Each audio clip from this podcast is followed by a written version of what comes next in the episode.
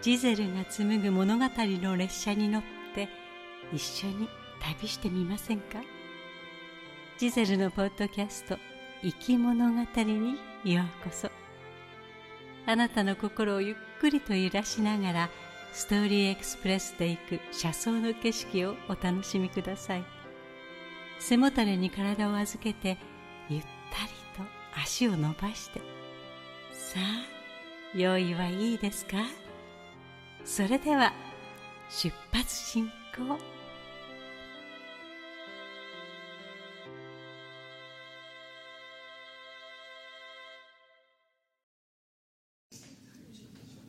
高梨を迎えに行くのは二度目だが、最初とは全く違った感情が生まれていた。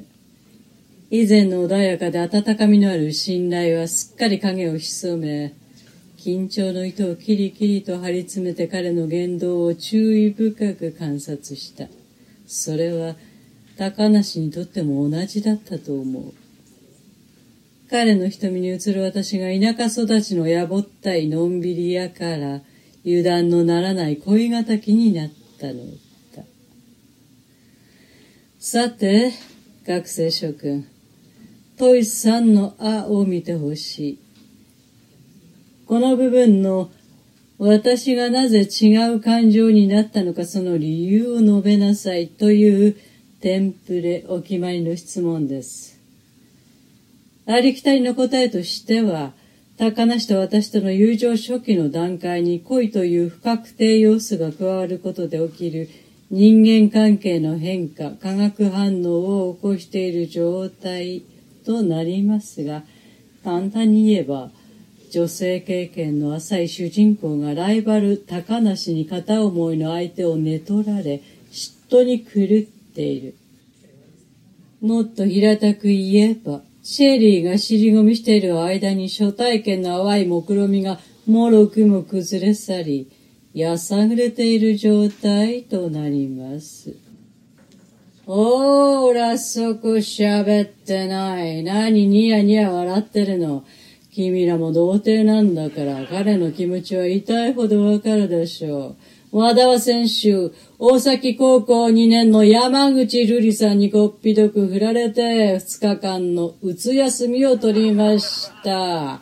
隣の席の田上がみんなに喋り散らしてました。友情なんてまあ大体そんなもんです。はい、次。同じく土井さんの言い、また、私の知恵子に対する今の気持ちを30字以内で書き出す。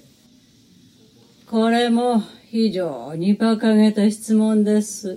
傲慢で無能な人間が考える間抜けな問いですが、これをまともな質問に直すと、あなたが主人公の私だったとしたら、このような状況で千恵子をどのように思っているのか想像して30字以内でまとめてみましょう。となりますが、この時の主人公の気持ちは作家にしかわかりません。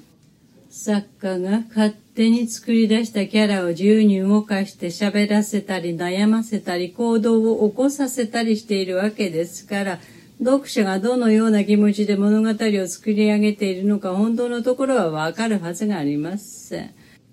読者には読者の勝手な憶測や想像で登場人物を作り上げているわけですから、すでにそこにギャップがあるわけです。この正解は作者にしかわからないはずですが、君たちの原告の能力をテストで判断しなければならないので、このようなくだらない質問をしているわけです。なので、皆さんが感じた主人公、私の気持ちを30字以内で書いてくれれば、すべて正解です。物語は読者の手に渡った時点で読者のものです。それを原作者も望んでいるわけですからね。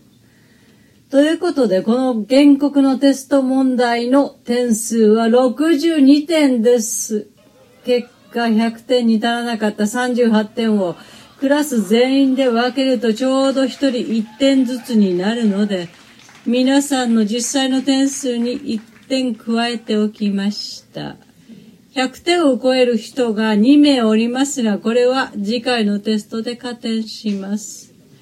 今回のテスト、出題担当は、2年 C 組担任の野村翔健先生です。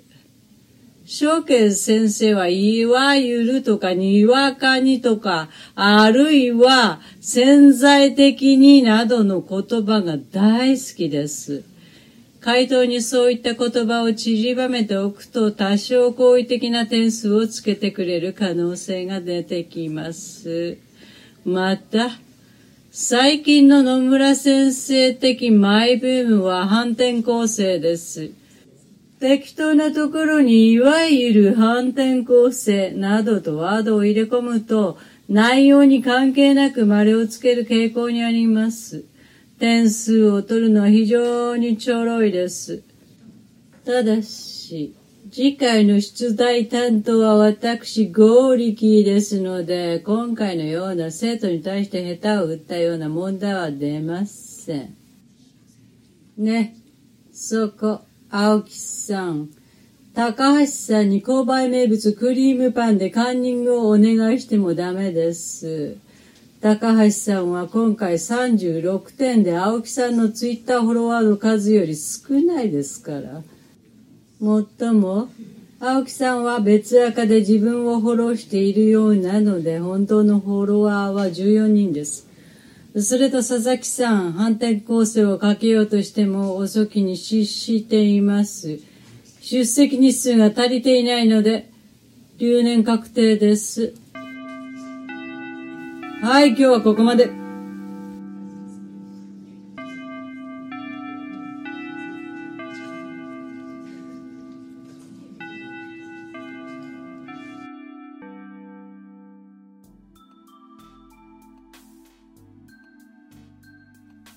いかがでしたか？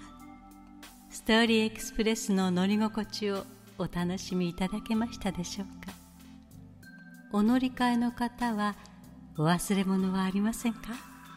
例えばこのエピソードを聞いたあなたの感想を Apple Podcast のレビューに書いてみるとか。コメント欄をすべて読まさせていただきます。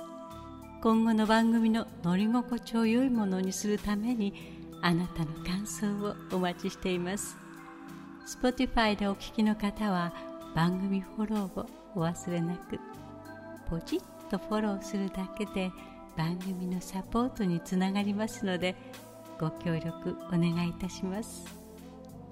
それでは次の生き物語の旅でまたお会いいたしましょう。